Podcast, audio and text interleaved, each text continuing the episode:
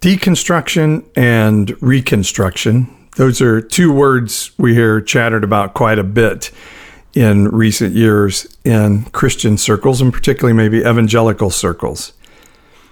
What do they really mean? Sometimes words get used so often, they sort of get lost in the shuffle. But basically, deconstruction is a word that says, I kind of stopped believing some of the things I used to believe as a Christian, and now I'm starting to not believe a whole bunch of things that I didn't believe.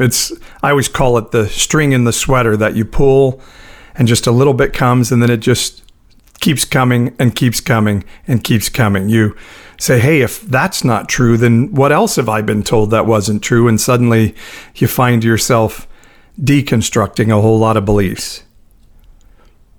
Reconstruction is a term a lot of us use to say, okay, I am believing differently in a lot of areas of my Christian faith, but I don't want to leave my Christian faith or even my spirituality behind completely. And so if I'm leaving one thing behind or tearing it down, perhaps emotionally and spiritually, what am I building to replace it? So I don't just leave a big gaping hole where a bomb went off inside my spirit.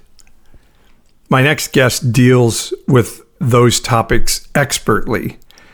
A Christian school graduate, somebody very active in church all her life, Rachel Spears, known as, that one girl, Rachel, on TikTok, has a great story to tell of her own journey of deconstruction and reconstruction. And I'm looking forward to talking to her about that in this podcast today. And it will be a journey that might be familiar to a lot of you. And to some of you who haven't entered that journey yet, it might sound a little heretical, but that's kind of part of the process. So I hope you'll enjoy this podcast. I want to invite you, as you hear this podcast, to think about being a part of helping financially support the message and the work of the Nonpartisan Evangelical and of me, Pastor Paul. We don't pass a plate and take up tithes and offerings. I don't ask for big donors to support what I do. I offer subscriptions to people through our Nonpartisan Evangelical Patreon community. We're going to be revamping this thing in the next couple of months, and I'm really excited about what it's going to look like. But I would love for you to jump in now, and here's what I'm offering, and I'll tell you more about this in just a bit. But when you support the Nonpartisan Evangelical, it's not you give and get a tax deduction. In fact, this is a for-profit company, so you're not going to get a tax deduction at all. But what you will get is some cool stuff. And for just $5.99 a month, you get access to our audiobook for my novel, Joseph Comes to Town. Like I said, I'll tell you more about that in just a bit at the midpoint of this podcast. And you'll get to be a part of our Nonpartisan Evangelical private Facebook group, where I do a lot of commentary and posting of things I don't do out to the public. And other people share those commentaries together. You'll love being a part of that group. And when you go to my Patreon page, you can see there are other levels where you can get an autographed copy of my novel or a lot of other cool things that can happen when you're a part of that group, even up to the $100 a month level, if you can go that far, where you'll get a one-on-one with me every month. Would you go check it out? Go to pastor-paul.com. That'll take you to my podcast website. And then go in the upper right-hand corner and click on that Join the Patreon Community button, and it'll guide you from there. If you're on a device, you don't have that Join My Patreon button, so you'll have to go to the Patreon site itself. If you're going on your iPhone or your Android or your iPad, then you need to type in Patreon, Patreon, patreon.com/NPE podcast. That's the Nonpartisan Evangelical NPE podcast. So the whole thing again is patreon.com/NPE podcast. That'll take you to the Patreon community. And I would love it if you would join and help us continue to create all this content of unique conversations about God and about shifting mindsets and starting a movement in our region, state, and country. Would you be a part of it? I'd love it if you did. Now, here's my new good friend, Rachel Spears. You know that one girl, Rachel, on TikTok, here on the Nonpartisan Evangelical Podcast at pastor-paul.com. For those willing to listen, learn, and have eyes to see and ears to hear, this is the Nonpartisan Evangelical Podcast. I could stand in the middle of Fifth Avenue and shoot somebody, and I wouldn't lose any voters, okay? Challenging the mindset of right-wing Christianity and encouraging people to have their minds renewed and hearts transformed. What knucklehead, mush for brains evangelical leaders are trying to overthrow Trump. It's a special kind of dumb, and calling yourself a Christian. Let's have better conversations about the life modeled in the Bible so we can truly tell the world God is not mad at you. This is the Nonpartisan Evangelical Podcast at npepodcast.com. All right, glad you're with us on the Nonpartisan Evangelical Podcast. I'm Paul Swearengin with you, and have a great guest to further our conversation of better conversations in the evangelical world about politics and the church and who Jesus is and God not being mad at you. So Rachel Spears is with me today, and Rachel is, I seem to be getting a lot of guests from TikTok these days because there's so many incredibly creative, brilliant people on there, and this is definitely one of my favorites. You know that one girl, Rachel, is her TikTok moniker, and she's got a new podcast coming up she's going to tell us about. So Rachel Spears, welcome to the podcast, and I'm excited to get to talk to you today. And my first question is, like, are you okay? I see your TikToks all the time, and it seems like there's a lot of people pushing against you. And so I just want to say, are you okay? Hi. First of all, thank you so much for having me. And second, yes, I am okay. I am. I get a lot of pushback, but we're good. It's part of the gig, isn't it? It is. So tell us about you. You've traditional Christian family, growing up Christian school, Liberty University, Christian college, worship leader. That is the typical Christian growth story. And so how did you end up being, you know, that one girl, Rachel, who's now kind of saying, hey, church, are we doing this all right? Yeah, I grew up in a huge, at the time, independent Baptist church. You know, there were no mega churches back then. So we had a few thousand people, and that was a big church, and it had a radio show and it had a TV show. And, we all went to Christian high school, and then we all went to Liberty University. And so I kind of just not necessarily played the part because I enjoyed every bit of it, but people didn't ask a lot of questions. And so I graduated from college and I got into the ministry as a worship leader, and I went to a pretty progressive church. But I remember getting pushback the first couple of times I questioned something. And I don't like when people don't want to answer my questions. And so I kind of started pushing more. And I've always been willing to go against the grain, but I never felt like I had to with the church. That I wasn't asking enough questions. And I realized that the minute I started doing that, that they really didn't like it. And having the degree I have, I know it wasn't a theological thing. I know it wasn't the Bible. It was what the church was saying. And I started to find myself at odds with the church. And my TikTok and my podcast and my blog and the things I'm doing now is about staying within my faith while pushing back on the church and not losing my faith, because it's really tempting when you're coming against the church to be like, you know what, I'm just done with all of this. Talk more about that, the difference between theological issues and the church. What do you mean by that? Tell me more. I mean, like, I wasn't pushing back on something that was being preached from the Bible. It was more them saying, this is how we do things, or this is what's acceptable. And I was saying, but we're not talking about a biblical thing. We're talking about what? We're talking about your preference, the pastor's preference, or tradition's preference of the church. And that's not actually a biblical thing. So something like women in the church. And a lot of times people would be like, well, this is what the Bible says. I'm like, yeah, maybe you forgot that I studied this on a collegiate level. Like, I know what it says as well. That, or, you know, we weren't very, when I was growing up, it was very modest and those kind of things. Well, where that come from and the pressure that we put on girls, and I grew up in my teen years in the 90s into the early 2000s. So purity culture. And I started pushing back on those kind of things that aren't biblical or theological issues, but church issues. And we've made them biblical, though, haven't we?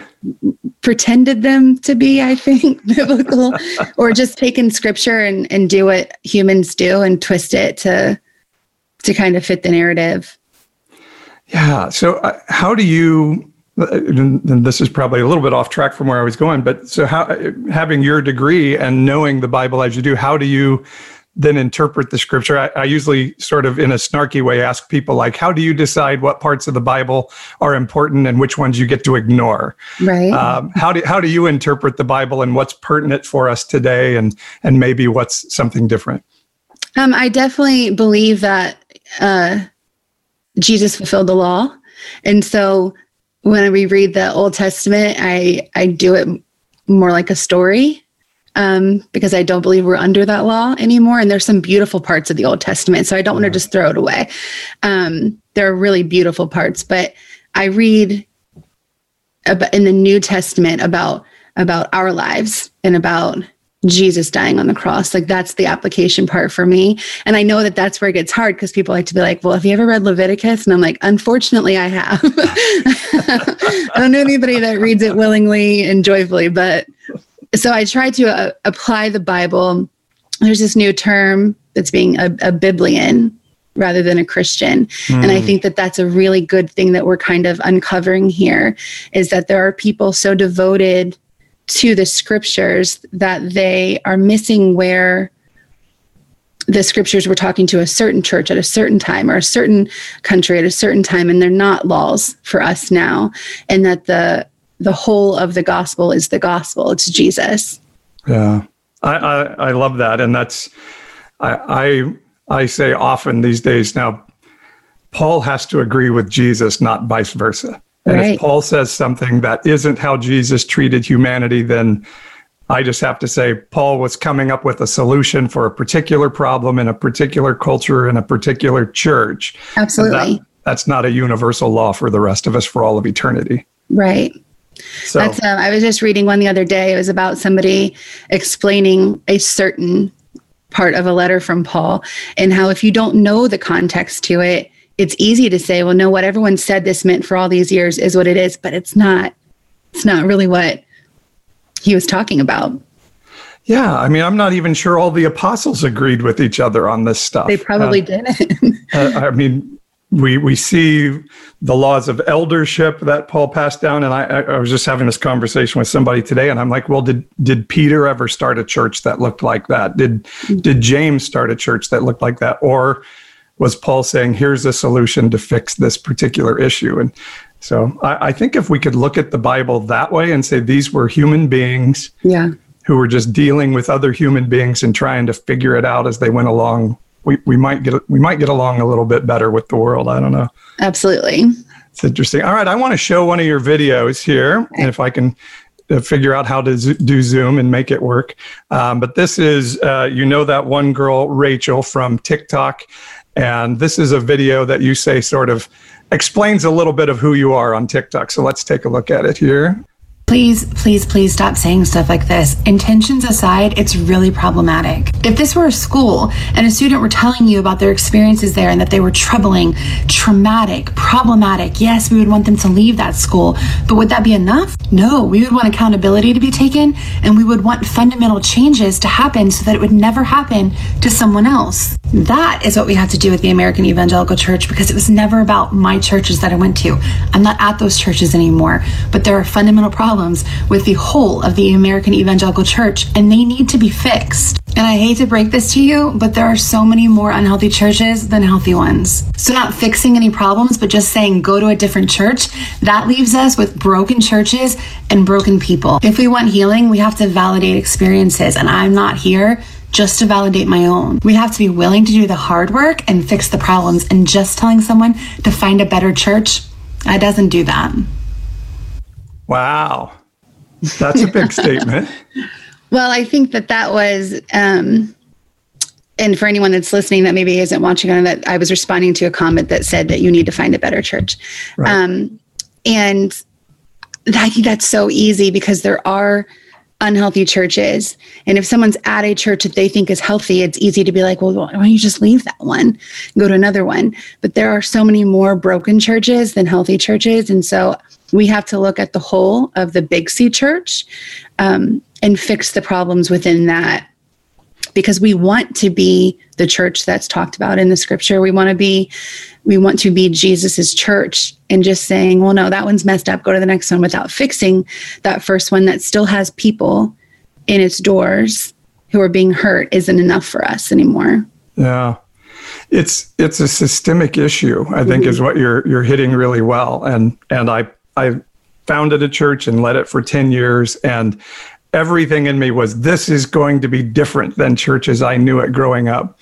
But there's such a pull to the norm of what we've always known that I'm almost thinking like we can't afford to have church within a building anymore, because it just draws us to such a norm. Sorry, my dog is joining the podcast. That's okay. Mine might at some point. But I mean, is that how? What would you like to see? What do we need to do to fix it? It's not something that can happen overnight. It's not something that just a handful of people can do. But I don't know that what we as Americans view, as the American evangelicals view as church, was the intended thing. We go on Sunday mornings and we have maybe Sunday school, and then you have the service, and there's this whole process of each one. There's worship, sung worship, and then an offering, and then a message, and then an invitation. And that, I don't know where that all came from, because it's not necessarily biblical. But so now if a church doesn't do those things, there's that, it was a shift, right? If they don't do everything. I remember the first church I went to that didn't have an invitation, and I was like, what is happening? Like, you had to have an invitation. Well, I don't know where I got that from, Yeah. And so I think we have to shake it up, like just shake it up from the ground up, that church maybe doesn't exist wholly in a building. I talk a lot about that, and I always try to make disclaimers that I'm not anti-church, and I don't want people to not go to a church if they don't want to. But I also don't want them to feel like they have to go every Sunday morning to a church if that's not what they want to do either, because God doesn't need you in a pew or working in the nursery or doing these things that are wonderful in and of themselves, but the church is so much more than that. And they're run by people where, unfortunately, people are broken, and so people get hurt. Yeah. And then the people hurt the pastor hurts the people. It becomes a pretty ugly cycle if we're not careful. But as a pastor for years, I sat in pastor meetings, and we were trying to say, how do we get the people out of the church? We're going to have to put dynamite under the chairs. And then COVID hits. Yeah. And I'm thinking, brilliant.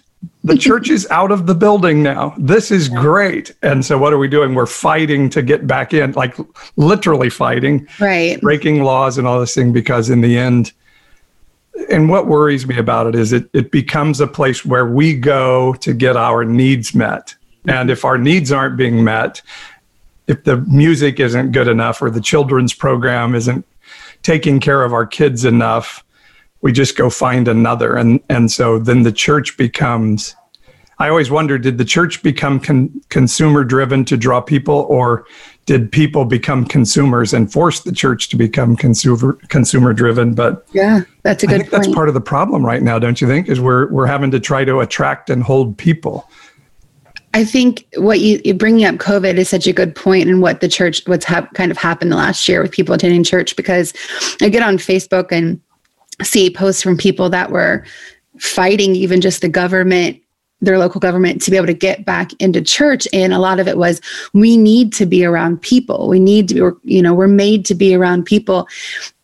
And it's so much about us then. That's like the most clear revelation that was about them. They wanted to be around people. They felt like they needed that. And there's nothing wrong with wanting and needing community. And this has been hard for everybody. So right. I'm not dismissing those feelings from those people, but getting together as a church, is the main goal is always glorifying God, or should be glorifying God. And it shouldn't be something that's just feeding us. So did God need us to be together this last year on every Sunday morning? He didn't. And he showed us that he didn't need that. Yeah. Well, and everybody always uses Hebrews to say, don't forsake the gathering together. And I always say, and Hebrews also says, the reason we get together is to stir one another towards love and good deeds. Absolutely, yes. So it's not about coming together and getting our needs met. It's to inspire one another to to go out and be a positive impact on the world, right? Right, right. So, hope you're enjoying this conversation with, you know, that one girl, Rachel. She's pretty awesome, and she has a great story to tell, and one that I think you're going to continue to relate to as you continue to listen to this podcast.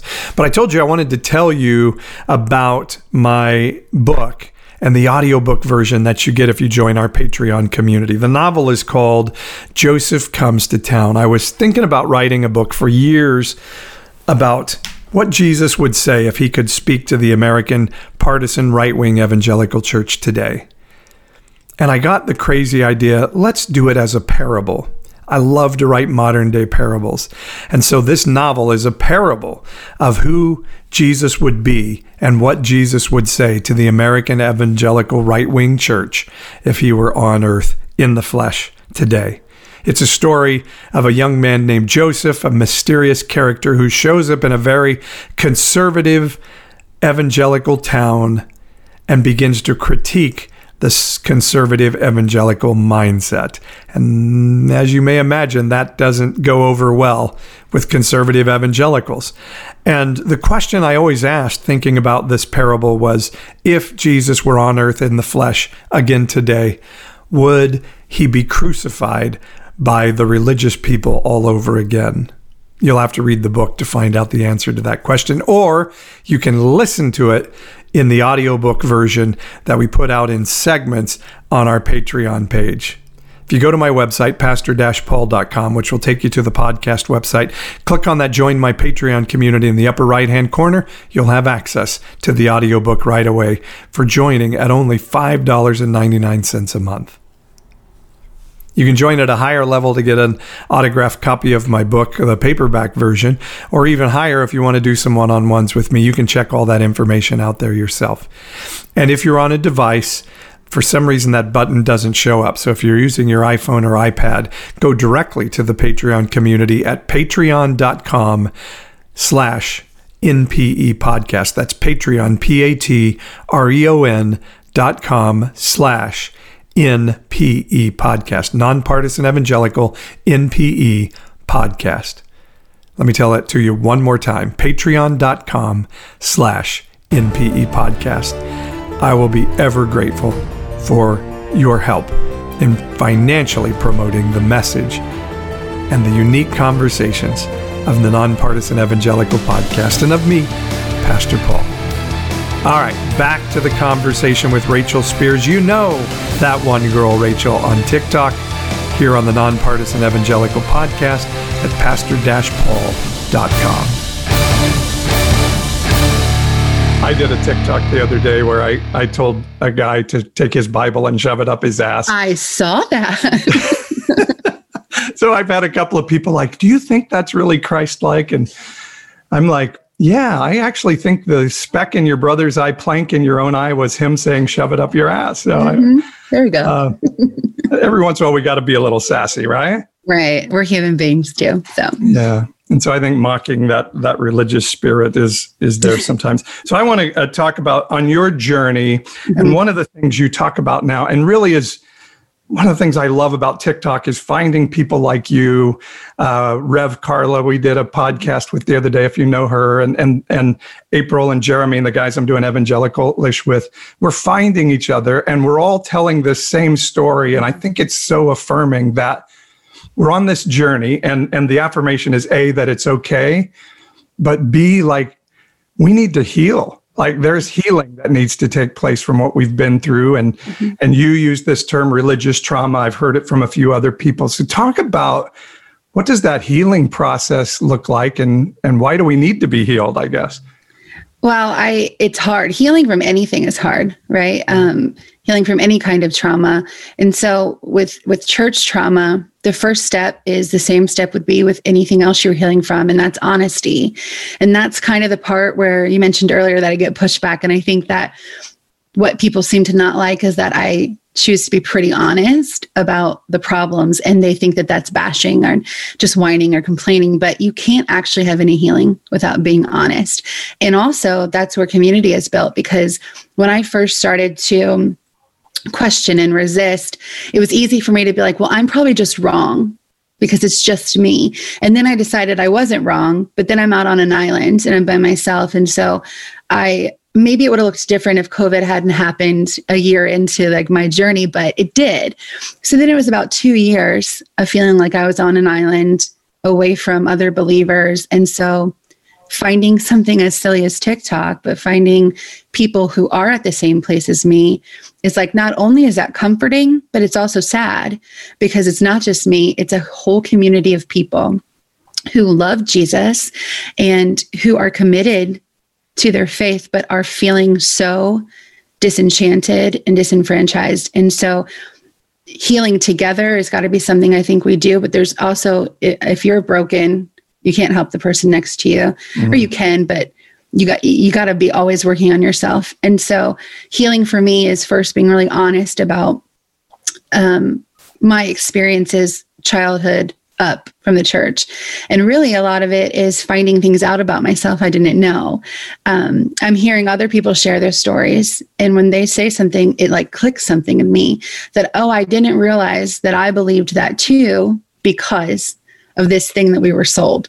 Mm. And so it's learning these things and finding my own role in it.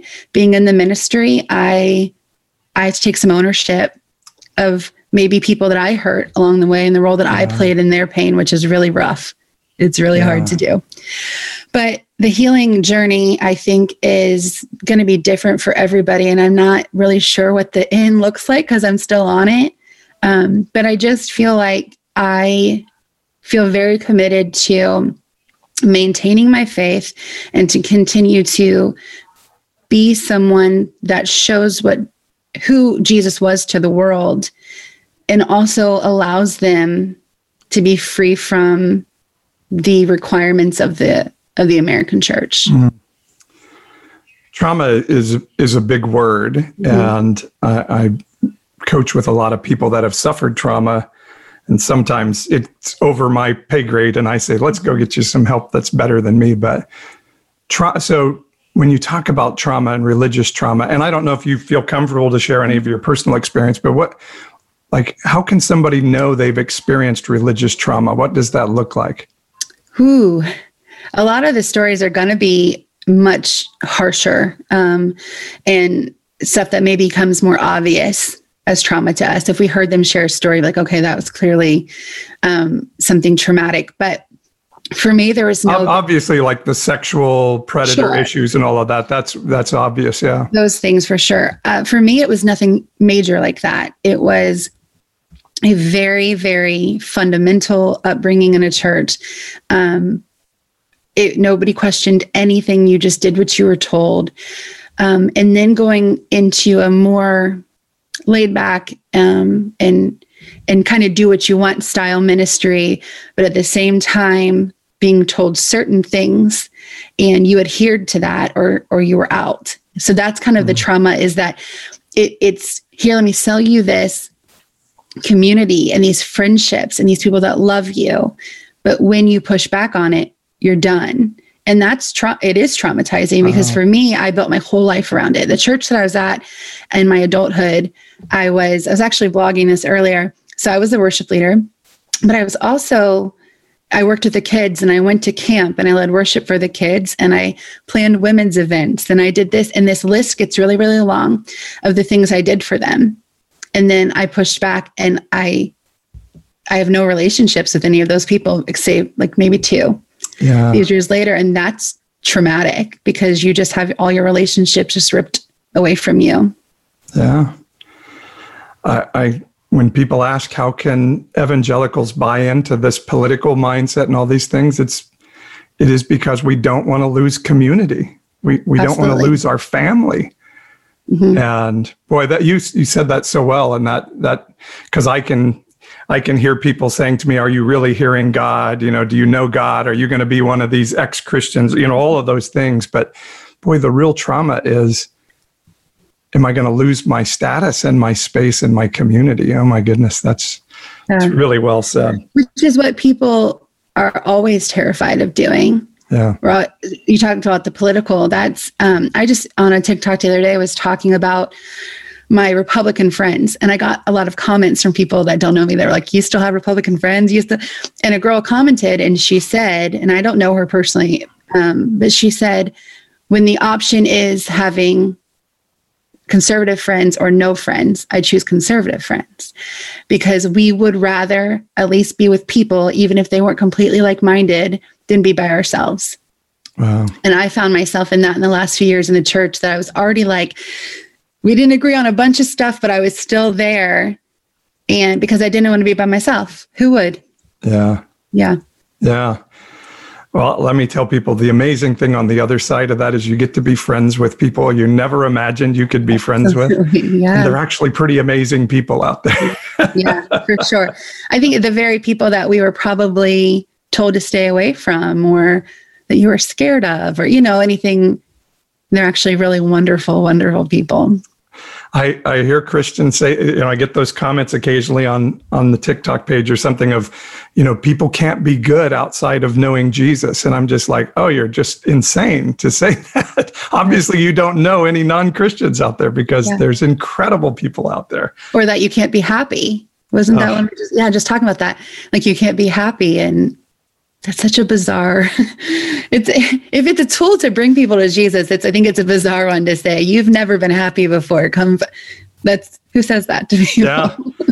Well, and I just did a TikTok yesterday where actually it was quite the opposite. I realized that Christian life was to not be happy, and to be a sinner was to be happy, but we would ultimately get the last laugh, because we would be in heaven mocking them in hell. And so I think some of the Christians I know are the least happy, least peaceful people I know in the world. It's like this desired piety. I think everybody wants to be Job. They do. They want to feel that affliction of Job. And why? No question, we want to be oppressed. We are just so excited about oppression. We want it. I do want another really interesting thing you talked about was losing faith, because I really believe the real evil of the right-wing white evangelical church, as I call it, is we're driving two generations away, and we're telling millennials and Gen Zers, like, you have to buy the whole bit or you have to get out. And I'm seeing a lot of millennials that say, okay, well, I'm out if that's the choice. And so what I like about what you're saying, and tell me more about this, is you just refuse to give up your faith, even as you're losing faith in the church that represents it. Yeah, I talked about this recently on a live, I think, where I said after I left that church where I was serving for all those years, I ended up at another church. And it's a big church. And I just wanted to be somewhere kind of, I didn't want to just immediately not be church. I felt like I couldn't again, like I just talked about, be by myself. And I remember being out of service, and this pastor said one thing I didn't like. And afterwards, I'm talking about it, and I felt such freedom that I didn't like something he said, and that's okay. Because I think that these, you know, smaller churches or churches where you have a more intimate relationship, you feel like you can't question anything. And I felt like I could do that, where I'm like, okay, I like everything else that the church is doing. I didn't really like that one thing he said, and that's fine. I think all too often that's not fine. And we have churches where you are, like you said, you have to buy into everything or you're out, which I don't think is biblical or scriptural anyway. But for me, my faith is so personal, and I can't explain it. I've gone through a whole lot in my life, and I've never felt abandoned by Jesus. And I actually feel very privileged to have not struggled that way. I feel like I've lost a lot of things. And again, I've been at odds with the church many, many times and felt abandoned in that way. But I've always had a very, I think, sweet spirit when it came to my relationship with Christ. And so I have always prioritized that. And for me to get to where I was, I think within the last couple of years of being like, maybe this isn't even worth it. I had this moment like, these people are about to drive me away from something I love so dearly, and I'm not going to let them. So I think it was a little bit of me being spiteful, and that I will not let these people take this away from me the way I've watched them take it away from so many other people. I'm a older millennial, elder millennials out they call us. Yeah. And in my friend group that I have, I bet there's like three Christians, and we all started out the same way. And so I've watched what the church has done to a lot of my friends who just are like, it wasn't worth it to them. And so I want to show people that it can be worth it to hang on, and that there is a community of people for you. Well, that's good. And so what does faith/church/spirituality look like for you now? Well, I don't go to church, and that's normally like the first thing that I think people are like, that, you know, that life and the life that I knew. I think, you know, people know my mom, like my mom and dad, they're like, oh, their kids don't go to church, you know, like that kind of scene. They talk about that. The church that there is a church I'm involved with, and it's the same one that I started going to when I left the one I served at. And they are, the best example I think I've ever seen in person of a church that puts their money where their mouth is when it comes to service. They are the most service-oriented church I've been around. And so I serve through them. And I do, well, pre-COVID and then some things post. And I serve with them through that, but I don't go to church on Sunday mornings because I don't think for me that it's important to. I started to experience God in ways I never had outside of a Sunday morning. And so for me, I think I would be going backwards to go back to that life where I was doing a routine of leading worship or working with the kids and just doing this routine that had nothing to do with Jesus and everything to do with me. And I know that that's not everyone's experience with church. And there are a lot of people that are having experiences with God every week and who are reaching their communities. And so I don't want to come across like I don't want people to go to church. For me, it just was, I was finding these moments outside of that, and where I was experiencing what I felt like was a more pure and honest version of my faith outside of that. And so I still, being a worship leader, not be able to sing was hard. And so I sit at my piano and I do that sometimes. And I still I study and I read a lot of books. I listen to some messages online, podcasts like yours and other things like that. But right now my community is pretty much virtual. And that is one thing I'd like to change, but also that's just with COVID and being safe. So some of that is where it is, but I posted something the other day about church being online and immediately I got a whole bunch of boomers and Xers, no, there's just nothing that can replace getting a hug on Sunday morning. Yes. And I get that. It's generational and it's okay. Mm-hmm. But I was trying to say to these people, like, but for these generations now, it is real. You're missing the point that online relationships are intimate and do mean something and can be really fruitful. And so I don't want us to miss the season just because, as somebody who's right on the line between boomer and Xer, I really enjoyed, sitting in the pews and having a really good worship service. Because I do think that God is doing something new in the season. Yeah. And if we want to stick to that old comfort, we'll miss it. Well, and I think it's important, no matter what line you're on or what side you're on of the line, to not be so sure of yourself that you're immovable, even if you're on this side. Because people ask, on TikTok, do you go to church? And I addressed that I didn't, but I said on the video, I'm not saying you'll never see me in a church service, right? Because there is something really sweet about it. And I will probably find myself in a worship service again because it's meaningful to me. It's just not where I think I can do the most for the kingdom. That's the difference I've found. I think that's really good. And of course, we all feel like we have to say, of course, there are good things happening in churches on Sunday morning. And I think when Jesus was on earth, there were good people doing good things in the religious system. But what he was talking about is, and I think I heard you say this at the start of all of this, the system is a problem. We've got to get rid of the system. And so he was very, very, very negative about the system. So I think we can say, hey, the evangelical system and maybe the Christian American system altogether needs to change.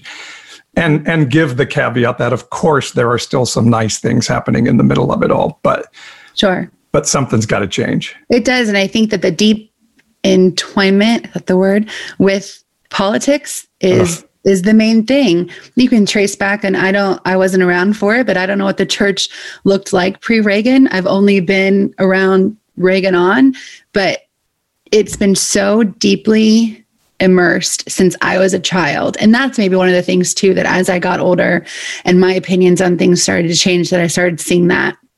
And that is maybe the very first fundamental problem that we need to address, is that as long as the American evangelical church has chosen to get in bed with the Republican Party, there's going to be a problem. And the crazy thing about it is you can't even begin to support that with the Bible. There is like, not only are there just a few, there are like no verses that support it. No, it's like Jesus talked about taxes twice, and neither of those give us any indication that he would have the right-wing stance on taxes. Right. So maybe reading the Bible would be helpful. That might be the first thing we do. Maybe that. Well, what do you want to see happen with your social media presence? Your voice is growing out there. Your stuff is amazing. You're going to be doing a podcast. What is your hope to accomplish with all of this? My hope would just be to be able to be a voice for people who are in this awkward state where they maybe, and for me, I talk obviously that I still have my faith, but my place is for people who don't anymore as well. This is for people who are still believers, people that are believers hanging on by a thread, and people that are believers no more. And I want to be a place where they can do some healing right alongside me. I'm not going to say everything right every time. I'm going to mess up sometimes because I'm still in that messy place myself, but I'm trying to heal, because my goal for myself is to find a community where I am serving the people around me, where I am growing in my faith and I am sharing that faith. And so I know that sounds a lot like a church. And so maybe it's a new version of a church. And I think that's the goal. But I just want people to not feel alone. So if I had found someone like me on a blog or a podcast 2 years ago, I might not have had to feel quite as alone as I did. And so even if it's just a voice coming through their phone that they just see like, okay, other people have walked this or are walking this, and it's not wrong. I'm not on the wrong side of things just because everyone at the church I left said that I was. Wow. Yeah. That's awesome. And I love that you're doing that. And I think there have been some really important voices that have gone ahead of us. Mm-hmm. And so you just remind me of Rachel Held Evans. I don't know how much you know about. Oh, I miss her. Yeah. Yeah. It's too bad we lost her, but I know. So young, but her book, Searching for Sunday, was like the first book that really made me feel like I wasn't crazy. Life-changing, wasn't it? Mm-hmm. Yeah. Yeah. Tell people again that book in case they didn't hear what you said. Searching for Sunday by Rachel Held Evans. It's incredible. She took I think it was a year of not being churched in a traditional church, and just her navigating through that was just so healing for me to read. Reading her line from that book where they told the pastor they were leaving the church and driving away, and she says, "Who's going to bring us casseroles when we have a baby?" And I thought, that's the powerful statement right there. It is. We stay for the casseroles. Oh, yeah. And they're not even that good, but we do stay for the casseroles. And it's not the casseroles. It's the people coming over and bringing. Coming for sure. And that is something that I've talked a little bit on my TikToks about. I got to experience all of that. You know, we being in such a big church, my family went through some things in the 90s, and I have vivid memories of the people from the church showing up for us. And then some stuff later on. And so losing that is hard. And so as much as I feel like I'm on the right side and I'm doing what's right for me, I'm allowed to be sad. And that's one thing I would want people to know during their healing process is like, it is not that you have to hate that or hate them and just turn from that with a hardened heart. Like, you can miss those things, even if it wasn't right for you, because it was joyful and you had a good time and people met your needs, and you're allowed to miss that, even though you don't want to go back to it. Yeah. Yeah. Yeah.